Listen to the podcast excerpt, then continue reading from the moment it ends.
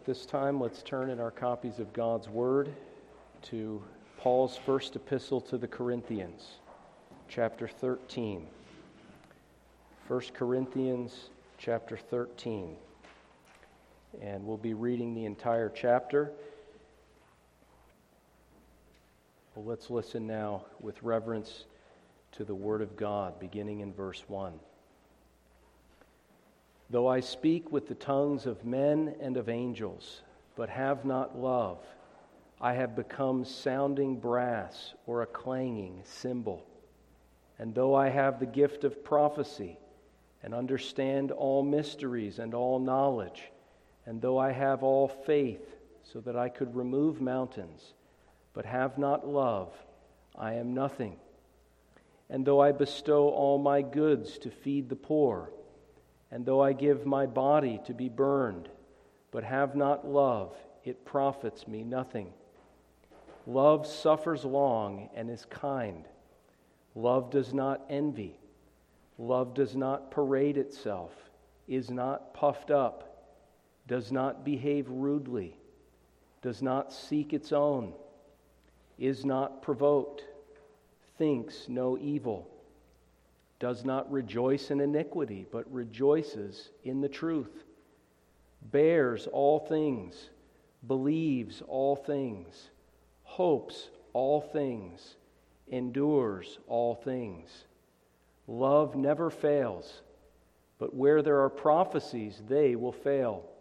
Whether there are tongues, they will cease. Whether there is knowledge, it will vanish away.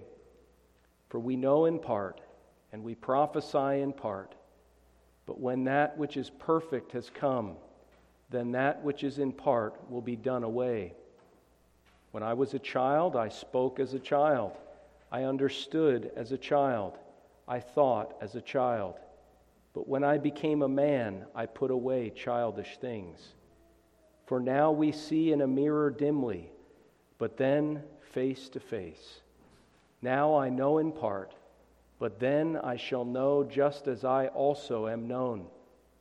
And now abide faith, hope, love, these three. But the greatest of these is love. May the Lord bless the reading of his word to us this morning. Amen.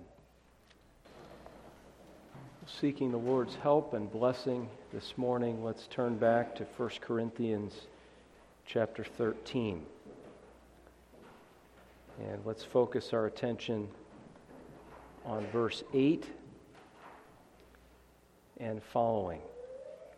Uh, with God's help, we'll be seeking this Sabbath to finish our series on 1 Corinthians chapter 13. Uh, just so happens, uh, I think it'll end up being 13 sermons, but in any event, 13 verses in the chapter.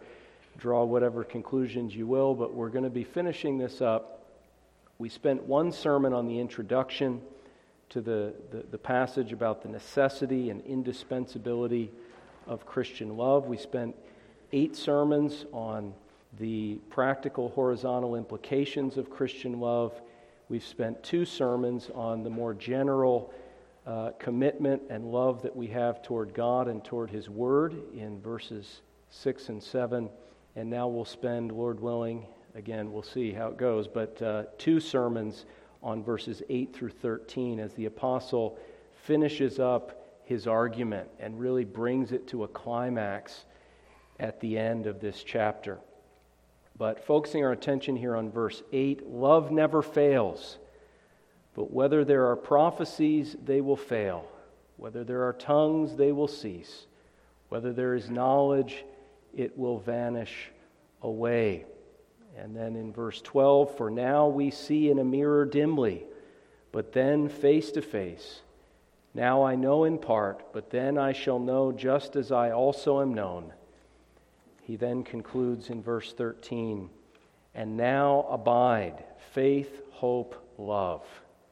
These three. But the greatest of these is love. You'll notice here that the Apostle Paul is setting forth a hierarchy of spiritual priorities. He hinted at this at the end of chapter 12, verse 31. He says, but earnestly desire the best gifts, and yet I show you a more excellent way. So he says, it's good to desire gifts of healings. Again, you bounce back to verse 30. It's good to desire gifts of healings. It's good to desire that uh, miraculous spiritual gift in the first century to be able to speak in other languages without having uh, learned that language in the ordinary way. Proclaiming the gospel in other tongues, other languages. It's good to have that gift. And it's good to have that supernatural gift of interpretation of those foreign languages. It's good to have these things. He says, but there are better things. Earnestly desire the best gifts. So the best gifts are better than these other spiritual gifts. They're both good, but the best gifts are better than the other gifts. But then he says, there's an even more excellent way earnestly desire the best gifts, and yet I show you a more excellent way. So, what we have here is not a contrast primarily between good and evil. We're very familiar with that in the scriptures. Abhor what is evil, cling to what is good. We've just spent a couple of sermons looking at love not rejoicing in iniquity. In other words, not rejoicing in what is evil, but rejoicing in the truth, rejoicing in what is good. So that's an important contrast to have in our tool belt as Christians the contrast between good and evil. But here the apostle is setting forth a hierarchy of spiritual priorities, or we could say a hierarchy among our spiritual priorities. In other words, good, better, best. Speaking in tongues, good. The greater gifts of prophecy to edify people in a language that everybody understands, better. Christian love, embracing our duties toward God and toward others, this comprehensive sum of all Christian grace, Christian love is the best, the most excellent. Uh, now abide faith, hope, and love, these three, but the greatest of these is love. So, love is the greatest among all the spiritual graces and gifts, so on and so forth good, better, best. And this is important for us in our Christian lives. If we never get past good and evil, we're never going to progress to full spiritual maturity in the Christian life until we get to the point where we embrace good, better, best. When we understand that uh, it's not enough that we fill our lives with things that are not inherently sinful or that we fill our lives with activities in the life of the church that are not inherently sinful. We can fill our lives with good things and yet waste our lives because we haven't been pursuing the best things at the proper time. You can have uh, people that have given their life to youth ministry, but their children go to hell because they never shepherded and discipled their children. You, well, we, I guess some people would say youth ministry is a bad thing, but you get the point, right? You're ministering the gospel to other people. Let's say uh, evangelism, you're ministering the gospel to other people, and that's a good thing. But if you're not ministering it to your own family, to your own children, that's a, a bad thing because that's a better and more important, more excellent thing. So y- you can see good, better, best. This is a framework for our priorities that we need to understand and apply. If we don't, we're going to fill our lives with good things at bad times, with bad priorities, and yet we're doing good things and we think we're okay. You know, there are many good things that we could say, well, it's not inherently evil. In some cases, it's a good thing. You can be on the internet debating biblical doctrine, and you can be persuading people of biblical truth on the internet. You can be reading theology books. You can uh, engage in a great amount of practical service in the life of the church, hospitality. You can do all these things like Martha, but the one thing needful at any particular time you can ignore. And, and Paul is saying that when we think of good, better, best, that category of best really is best summarized with this idea of Christian love. This ought to be at the top of the pyramid. This ought to be at the top of our priority list. Christian love. It's more excellent. It is the greatest. It's the top priority for the Christian. And you see statements of priority throughout the scriptures. God revealed the worship ordinances of the Old Testament, and they brought him glory, the sacrifices. But he says, uh, obedience is better than sacrifice. In other words, obedience to God's law, which involves love for God, love for others, that is more excellent. That is more important.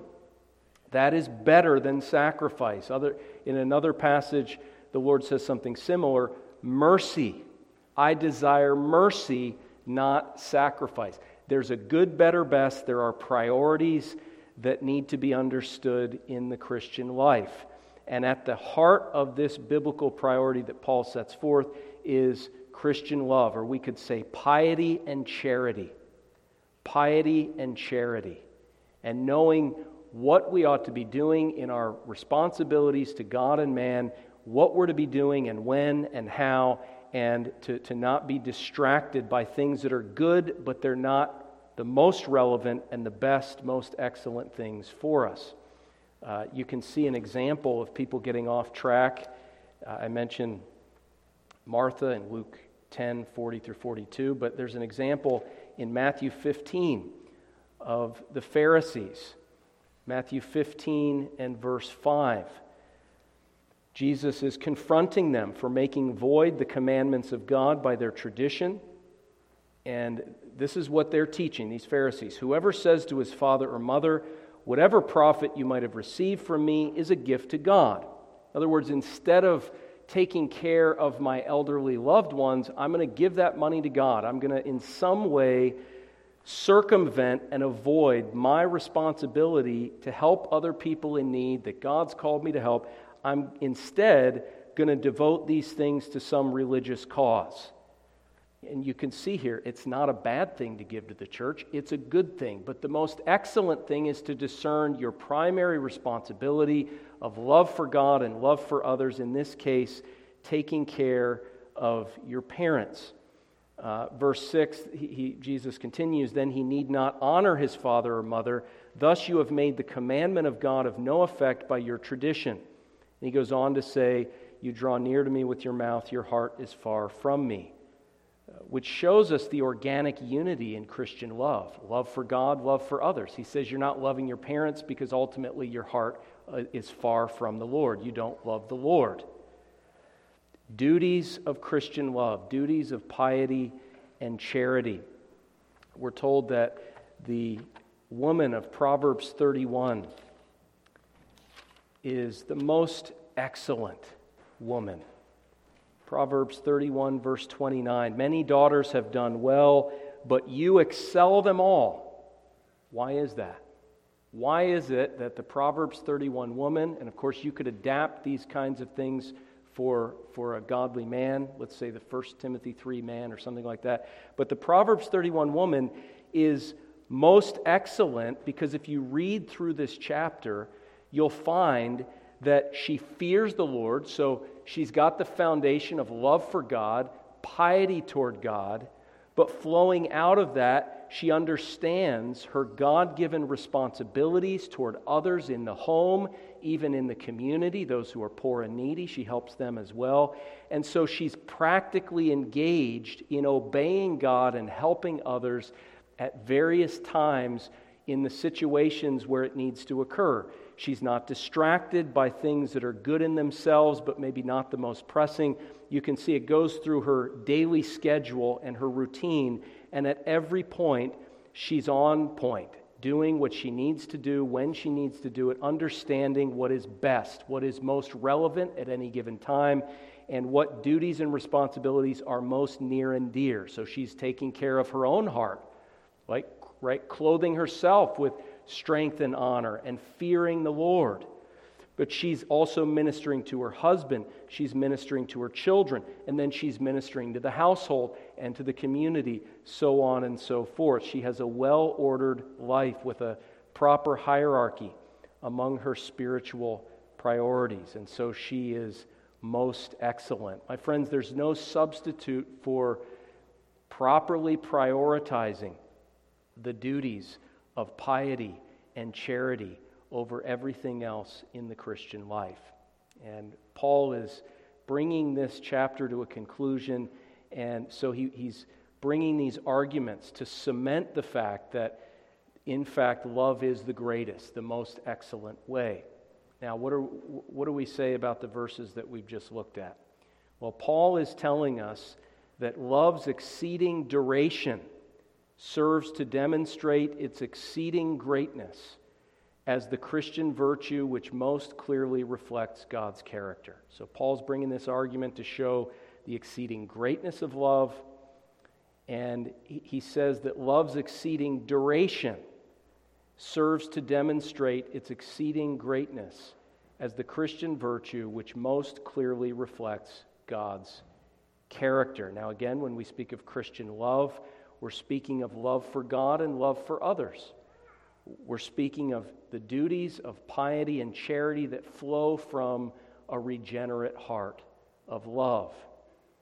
And you can see that if we'd go back through the, the passages we've expounded thus far in the series. Christian love, that's the love we're dealing with. And Paul asserts the exceeding duration of Christian love, that love never fails. Verse 8 love never fails. In other words, it never ceases, it never becomes obsolete, it never becomes irrelevant, it never becomes outdated. There's never been a time in human history where love has not been at the top of the priority scale, and there never will be a time, even beyond time in eternity, the everlasting future of the people of God. There will never be a time in which love is not at the top of the priority scale. It is eternally relevant, eternally supreme. Love has an exceeding duration. In what sense? Well, first, love outlasts all trials and temptations. True Christian love, when God saves a sinner and sheds forth his Holy Spirit into their heart, producing Christian love, that Christian love in the heart of the believer never fails and never falls away. It outlasts all trials and temptations.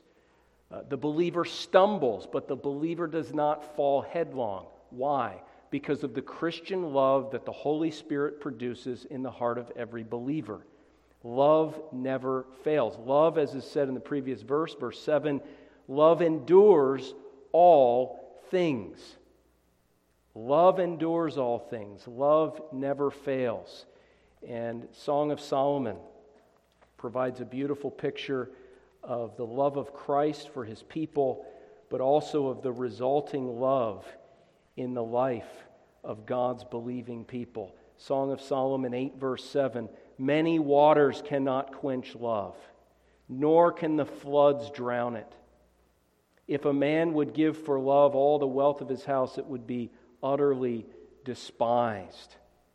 This vehement flame, verse 6, a most vehement flame, a flame of Jehovah, literally. That's the only instance where the term Jehovah appears in the Song of Solomon. And for whatever reason, a lot of translators take it as vehement, but uh, it's a flame of Jehovah. And it's the love of Jehovah which manifests itself in the life of the believer, producing love for Jehovah, producing a saving Christian love in the heart of every believer that endures all things and which never fails. The devil would seek to drown and quench love. You see this in the book of Revelation the dragon spewing out flood waters against God's people, attacking them with persecution, but they triumphed over him by the blood of the Lamb, the word of their testimony, loving not their lives, even unto the death. This spirit produced Christian love, strong as death, endures all, and never fails. This is the love that Jesus manifested in his life. John 13, verse 1. We're told before the feast of the Passover, when Jesus knew that his hour had come, that he should depart from this world to the Father having loved his own who were in the world, he loved them to the end. Love stronger than death. He loved them to the end. That's the same love in principle that he puts in the hearts of his people. Love stronger than death. Love never fails. Our love for God never fails because Christ's love for us in sustaining our love never fails. And so we endure all things. But it is Christian love that enables us to persevere. We're told that Demas fell away because he loved this present world. His love for God faded and he fell in love with the world. We're told that when the Lord Jesus Christ restored Peter from his backsliding and his denying of the Lord uh, outside of the trial in the courtyard of the high priest, we're told that Jesus asked him three times, Lovest thou me? Simon, do you love me? Why? Because it's his love that needs to be professed and reinforced, because it is love that enables us to persevere to the end. And uh, uh, John 14 and verse 30. Jesus speaks of his own perseverance. I will no longer talk much with you, for the ruler of this world is coming, and he has nothing in me. So, in other words, Satan's going to come and attack Jesus, the greatest challenge he's ever faced. But that the world may know that I love the Father, and as the Father gave me commandments, so I do. So, Jesus is saying the greatest test of my perseverance is coming, but I love the Father and I'm going to do what he says. It's, it's the love of Christ that enabled Jesus himself to persevere, and it is this love that enables the believer to persevere. Love never fails, love endures all things. Secondly, love outlasts every temporary phase of God's special revelation. Love outlasts every temporary phase of God's special revelation. Now, we're not saying that there are seven dispensations in the history of God's covenant, and, and we're not dispensationalists, but we are recognizing that there's an unfolding revelation of the will of God throughout history from Genesis to Revelation. And there are various periods of administration within God's dealings with mankind and with his church. And so you can see, uh, you know, you, you have before the fall, after the fall, and then after the fall, you have before the flood, after the flood, and then you have God's revelation to Abraham and Isaac and Jacob, the period of the patriarchs, and then eventually you have Moses and then eventually uh, Joshua, and then the period of the kings, David and Solomon, and the period of the prophets, all of these things leading up to the coming of Christ and the new covenant. And so you have these various periods of progressive special revelation, these temporary phases that exist. And Paul is referring to these, and we can see that if you look at verses 10 and 11. He states a general principle here that would apply to the transition from one phase of God's dealings or revelations to the next. It's almost an axiom, a statement, a summary statement of how we ought to view these various transitions from one period of revelation to the next in the history of God's covenant. He says, But when that which is perfect has come, then that which is in part will be done away. When that which is perfect has come, then that which is in part will be done away. So, in other words, this is a general principle. You see that when it's time to build the tabernacle and have a centralized place of worship, then they had to get rid of all the high places. You know, Abraham was able to build an altar wherever he wanted and worship God. But then comes the tabernacle under Moses, and now all the sacrifices have to be there. And eventually you get Solomon who builds the temple, this permanent structure in Jerusalem, and now they don't need the tabernacle anymore. And you go through the Old Testament types and shadows and ceremonies. Well, then Christ comes and all the temporary shadows go away, and so on and so forth he then takes this general principle and he illustrates it. When I was a child, I spoke as a child. I understood as a child. I thought as a child. But when I became a man, I put away childish things. So he's saying in, in human life, just as in the history of God's covenant, there are different phases. And the way we think, the way we speak, the way we act uh, changes over the course of time in these various phases and developments. And this is the way that Paul often speaks of these temporary phases of God's revelation or of his covenant. For instance, in Galatians chapter 4, when he's talking about the transition from the Old Testament to the New Testament, chapter 4, verse 1 of Galatians, he says, Now I say that the heir, as long as he is a child, does not differ at all from a slave, though he is master of all. So he's saying, in the life of the firstborn son, who's the heir to the family inheritance, there are different phases and stages. And so early on, the child has very few privileges at a very young age, almost less privilege or, or the same privilege as a servant or as a slave in the household. There are different phases of uh, privilege and benefit and liberty and, and opportunity here, but is under guardians and stewards until the time appointed by his father. Even so, we, when we were children, were in bondage under the elements of the world. But when the fullness of the time had come, God sent forth his Son, born of a woman, born under the law, to redeem those who were under the law, that we might receive the adoption as sons. So he's saying that in the Old Testament, the church was, in one sense, in bondage to all of these outward ceremonies, all of these meticulous, detailed ceremonies that were good, but they, they were not best, right? They, they were, uh, for the church, underaged, and they eventually became obsolete with the coming of Christ. And, and you can see here that he uses this illustration of a child maturing into an adult. The Old Covenant church is the church underage. And the New Covenant church is the church in its stage of adulthood or maturity. At least that's what it's supposed to be. Too often in churches, we find ourselves moving back to the smells and bells and outward, tangible ceremonies of the Old Testament and, and really being immature. You know, if, if you were to tell a 30 year old, you're, you're acting like a, a four year old, right? That's, that, that's not a compliment. But if you told that to a two year old, that would be a compliment. Um, but the point is, if New Testament saints are behaving like we're under the Old Covenant, that's a problem. We should take that as, as uh, uh, a motive for repentance. But in any event, this is the point Paul's making that love outlasts every temporary phase of God's special revelation. So, from the old to the new, lots of changes. One thing that hasn't changed love, the priority of love. In fact, when Jesus articulates the new covenant ethic, he's really just quoting the old covenant. The first great commandment, love God supremely. The second great commandment, love your neighbor as yourself. That has not changed.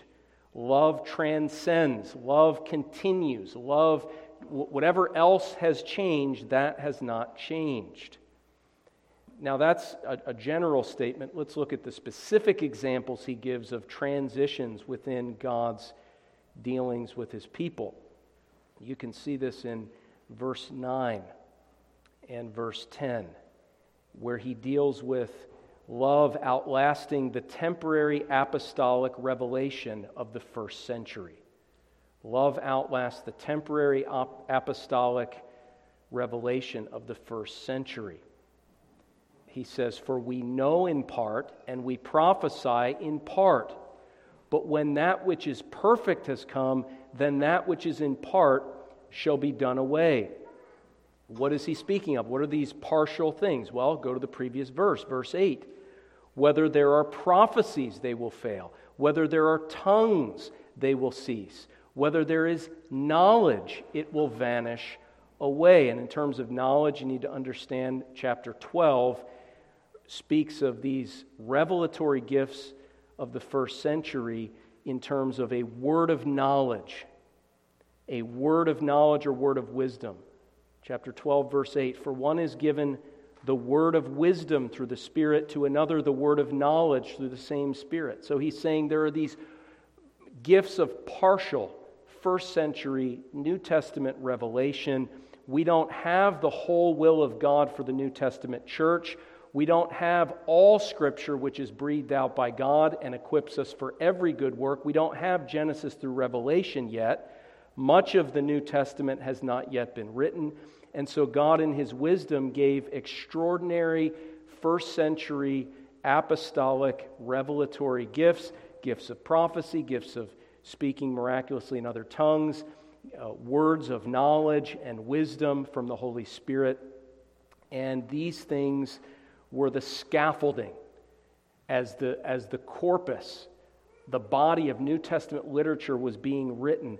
But once the building is complete, once the canon is perfected, and once all 66 books are there enshrined in the Holy Bible, the scaffolding is removed.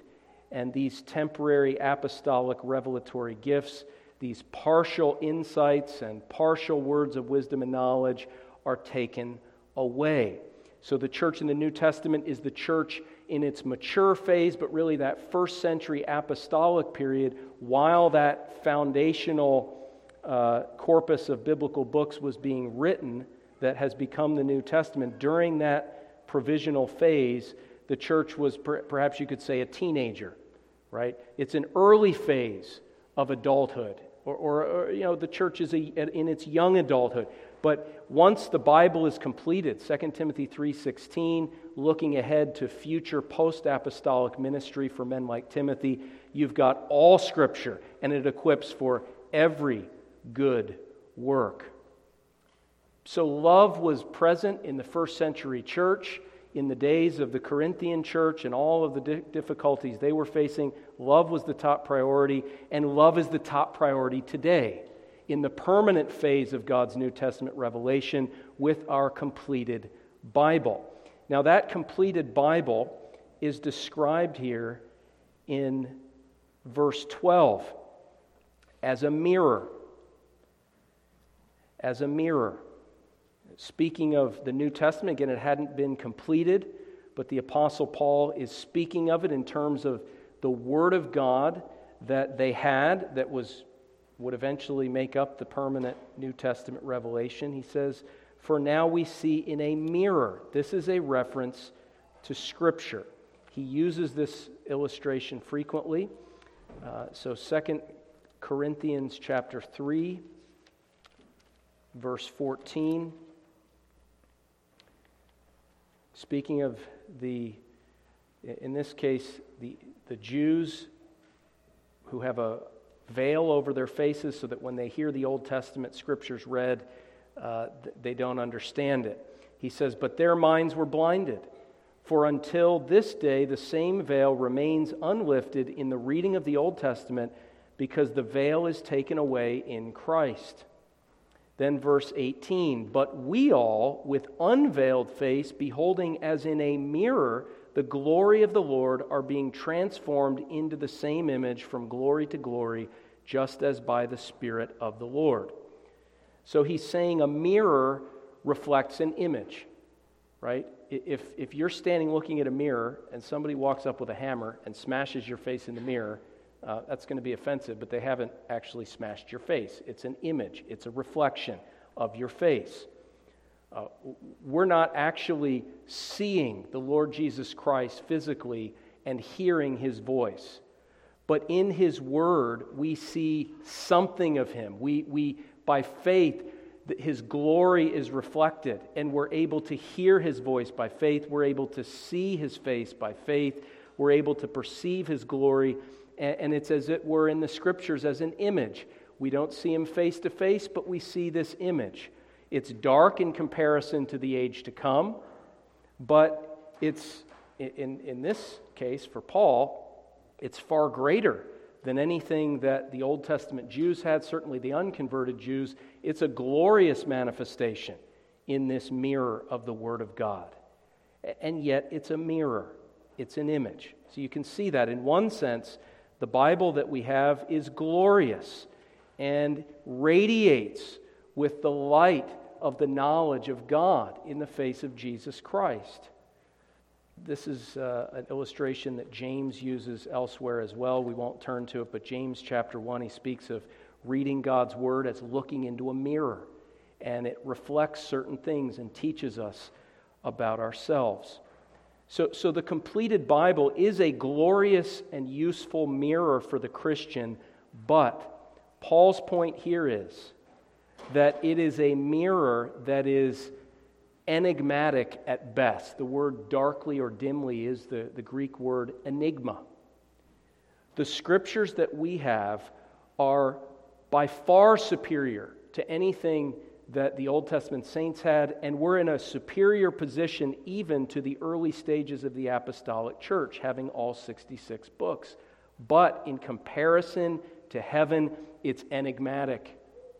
We see, but we see dimly, darkly. It lacks the clarity and reality that we desire and to which we are headed as the people of God. So he's saying, even the relevance of the completed canon of Scripture will fade in heaven. It will fade. You won't, and this sounds heretical, you won't need a Bible in heaven. You'll be standing there face to face with Christ. You'll be perceiving, not by faith, but by sight, the glory of God, the beatific vision of God. That means the eye of your soul will perceive God in all of his attributes to an extent that you cannot even begin to fathom at this moment. You will not need a Bible in heaven. You will have the eternal Word who was with God from the beginning and who is God. No more will you need to hear sermons, no more family worship, reading from the Scriptures, singing from the Scriptures, no more prayer as we know it in heaven. You'll be speaking face to face. You, you will have the immediate manifestation of God's presence. If you want to call that prayer, that's fine, but it's not the same thing that we do now where we're communing by faith. In heaven, it will not be through a glass dimly or darkly or enigmatically, through faith by the scriptures. It will be face to face, the immediate perception of God's glory and his glory as well in the face of Christ, Emmanuel, the God man mediator. When we die, our soul, Psalm 17 15 says, awakes in the likeness of God and is satisfied. And for all eternity, we'll not only have that benefit in our souls, but in our resurrected, glorified bodies as well, which are spiritual bodies, and therefore the eyes with which Job says he's going to look upon the Lord, his glorified, resurrected eyes will be able to perceive God's glory in the face of Christ to a maximum degree possible for a human. And the, the eye of his mind will be able to perceive the glory of God to a maximum degree as a human being. We will see God in those ways. And when you compare that to what we have in the scriptures, again, there's a holy discontentment that we ought to have. There's a holy discontentment that we ought to have. We ought to be satisfied with the scriptures, as the wonderful tract from the chapel library from uh, Jeff Thomas points out. We should be satisfied with the scriptures. Uh, the rich man in hell should have been satisfied with Moses and the prophets. Okay, we're satisfied with the scriptures. We believe in sola scriptura, tota scriptura, and all of that. But as we look ahead to heaven, we should not be satisfied with the scriptures. We should be looking ahead, anticipating the day when this perception through the glass darkly will be replaced by face to face communion with Jesus Christ. Now, as we'll see, the only way to truly anticipate and appreciate the glory and the love that is to come in intimate fellowship with Christ is by prizing and reading the scriptures now. Right? So it's not as though we dispense with our Bible, but we read our Bible as a man reads a, love letter from his wife and they're separated. Yes, he reads the letter and he's filled with love for his wife as he's thinking about her, but he can't wait till the time when he can toss away the letter and see her face to face. So, if we truly love the scriptures, we will truly desire that time when they will be obsolete and where we will see and know God in Christ face to face. And what is that? It's love. You ought to have love for God in Christ now, Even in an era where you have the Bible, but you don't see Jesus face to face, what's the heart of Christianity today? Same as it ever was Christian love, loving God through Christ, loving others. What's heaven? It's a fellowship of love between God through Christ with all of God's believing people who love one another. So Paul's saying Christian love is the thread that abides through it all and will abide supreme for all eternity. Uh, in comparison with the partial knowledge that they had in the first century, even the partial knowledge we have in the Bible. The Bible is not a comprehensive revelation of all that there is to know. What's the day and time of the Lord's return? God knows it. Uh, Christ, in his glorified humanity, certainly knows it. We don't know it. There's a lot that God has not revealed in the scriptures. But these are the secret things of the Lord. What he's given us, the revealed things, are ours and belong to us and to our children, and we ought not to curiously inquire into things that God has not revealed, and yet we ought to desire to know the answer to many of these things in heaven. Some of these questions we may have perhaps will never be answered, but so many of them will, and we ought to look forward to that. That full knowledge in comparison to our partial knowledge. And Paul makes a comparison. He says that when people look at me, they know me by looking at me, they perceive me directly. He says, but, but at the moment, I'm not able to look at the face of Christ directly and, and know him in the way that I'm known. Verse 12. He says, I'm known. People look at me, they see me, they perceive me, they know me in a direct manner. I'm not able to do that. Absent from the body, present with the Lord, yes, but at the moment I'm present in the body, absent from the Lord. Now, he had seen a vision of Christ, so if he, sa- if he says that his knowledge is imperfect, how much more those of us that have never laid eyes on the resurrected Savior. So he says, I know in part, but then I shall know just as I also am known. Not that he will know God fully, even as God fully knows him. That's not what he's saying. But he's saying, in general terms, when people know me, they know me by looking at me. And I will come to look upon Christ and experience him firsthand and know him in that kind of way through direct interaction with the God man mediator. And certainly in our beatific vision of God's glory, there's the same analogy.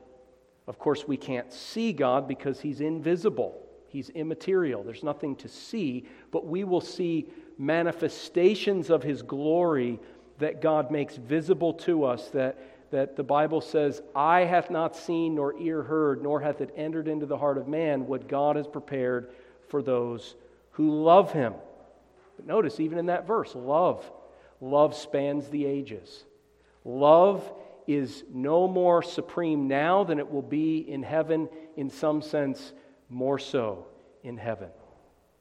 But he says that it will outlast all these things. And in addition, not only will love continue and abide in heaven, which is a world of love, but love outlasts those spiritual graces which are presently suited to special revelation in this life.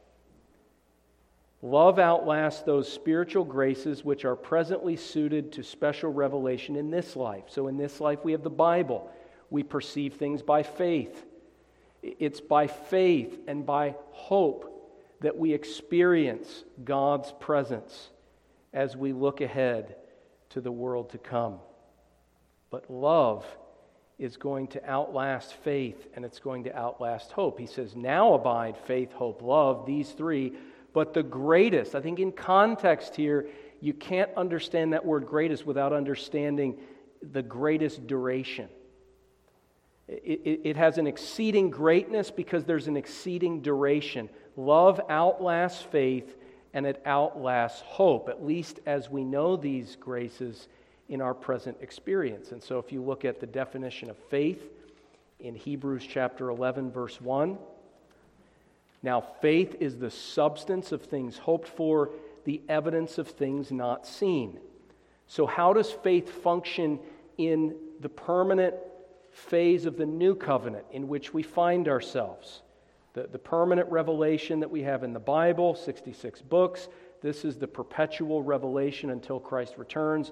Okay, how does faith function? Well, it functions as the evidence of things not seen. We can't see the heavenly Jerusalem. We can't see Christ seated on the throne. We can't see Jesus, but by faith, he says elsewhere in this epistle, we do see Jesus. We see him by faith. We perceive his presence by reading of his promises to be present with us and believing them, and we experience joy inexpressible and full of glory. We love him though we have not seen him. That is by faith. It's not a blind faith because we're believing what the Word of God tells us, but we don't, we don't experience it by sight, we know it by faith. Well, of course, in the world to come, that kind of faith will be obsolete. We walk by faith, not by sight, in this world, but of course, in the world to come, we won't need to walk by faith. Of course, we'll still have confidence in God's word. There's no question there's an element of faith that is intrinsic to the believing soul. But in terms of faith as it's used by Paul in his epistles in this particular phase of God's plan, faith will be obsolete. We will not walk by faith, we will walk by sight. And notice faith is the substance of things hoped for. So faith manifests itself by way of hope. When we believe things that God has said are coming in the future, and we believingly anticipate and expect those things, our faith is being exercised by way of hope. Hope. So faith produces hope. If I believe present realities that are unseen, I'm experiencing them and believing them by faith the unseen. But if I believe what God is going to do in the future and I expect and anticipate that by faith, now I'm exercising hope. Faith works by hope. And yet, we're told in Romans chapter 8 that this type of hope would not make sense in the world to come. Romans 8, verse 23 He says midway through the verse, even we ourselves groan within ourselves, eagerly awaiting the adoption, the redemption of our body. For we were saved in this hope, but hope that is seen is not hope. See that? Hope that is seen, hope that is seen and experienced in your present experience is not hope. For why does one still hope for what he sees? But if we hope for what we do not see, we eagerly wait for it with perseverance. Now, he's not saying that heaven is hopeless, okay? There's an ever expanding joy to anticipate in heaven. Heaven never gets boring, it never gets old. It, it has, and there, there's a quote that I don't have in front of me from Joseph Caryl, uh, a nugget of gold mined from uh, the, uh, the, the, giant uh, uh, massive tome that he wrote, 12 volumes on the book of Job. But he talks about how heaven has this immediacy to it, that it, it, it, never gets old. It's always fresh and new. Every moment is as a brand new eternity in every single moment. And so we're not saying that in heaven we won't be hopeful and anticipating the next moment and the next moment as we grow in our knowledge and our love for God and our experience of Christ. Obviously, there's that kind of hope. But again, in the biblical New Testament sense, Paul is saying if you're experiencing it now, it's not hope. And so, faith and hope, as they are presently suited to this life, will be obsolete, will be done away.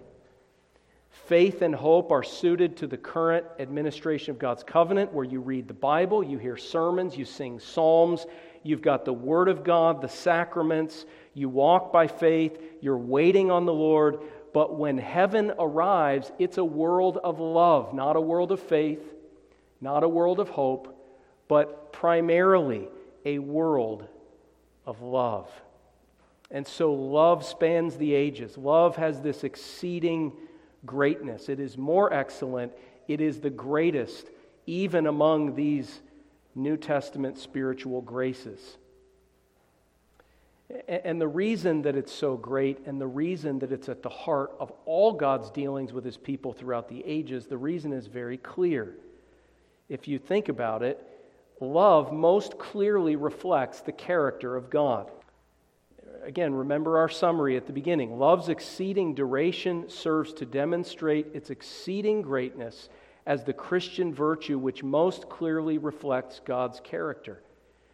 The exceeding greatness of Christian love is seen in the fact that it most clearly reflects the character of God. God does not, in any sense, exercise faith.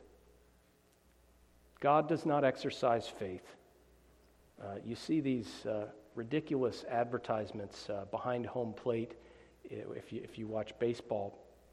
And there's this organization, I can't remember um, what the name of the organization is. Uh, he Gets Us or something like that. And, and I think that it's, it's not a very good organization. But a, a lot of their just uh, cheap and irreverent kinds of advertisements for Christ and the gospel. Uh, one of them says that uh, Jesus believes in his teammates, or Jesus believed in his teammates too, or something like that. Um, actually, if you go to John chapter 2, it says that he looked at the, the faith of many who professed faith in his name, and it says he didn't believe in their profession um, because he knew what was in man. Jesus is not putting his trust in you. God does not believe you. He, he, God knows all things instantaneously, eternally, unchangeably, as it were in a moment of time. He knows everything all at once simultaneously. Okay? God does not have to believe the witness of someone else. God Himself is the ultimate witness and the standard and source of all knowledge whatsoever. So God doesn't need to exercise faith and God doesn't have to lean on with confidence on somebody else. Even when God swears an oath, he swears it by himself because there's no one greater that he can rely on to hold him accountable. God doesn't exercise faith. Um, of course, the Lord Jesus Christ exercised as man faith in God, but God in himself does not exercise faith. God does not exercise hope. God is eternal, he's outside of time.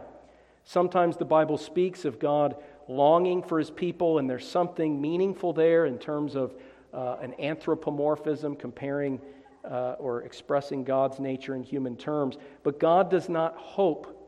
God is not uh, waiting and desiring and, and unfulfilled and waiting to be satisfied. God is ever blessed in himself. God does not hope.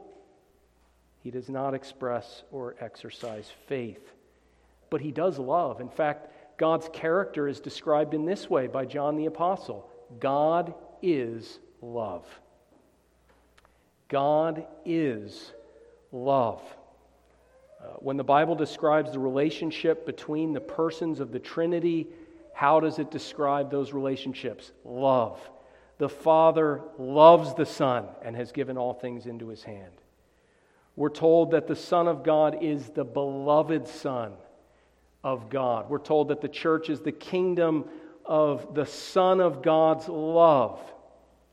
And no doubt the Holy Spirit inspires these types of statements, understanding that they apply to his relationship with the Father and the Son. If the Father and the Son uh, have a relationship of mutual love and affection, then no doubt when the Father and the Son spirate the Holy Spirit from all eternity, breathe out the Holy Spirit from all eternity. When the Spirit proceeds from the Father and the Son from all eternity, he proceeds in a relationship of love. And so you can't get away from it. God is love. His divine relations are defined by love. In fact, John 17 says that Christ prayed that the love that he has for his Son, the love God has for his Son, would then be bestowed upon the people of God.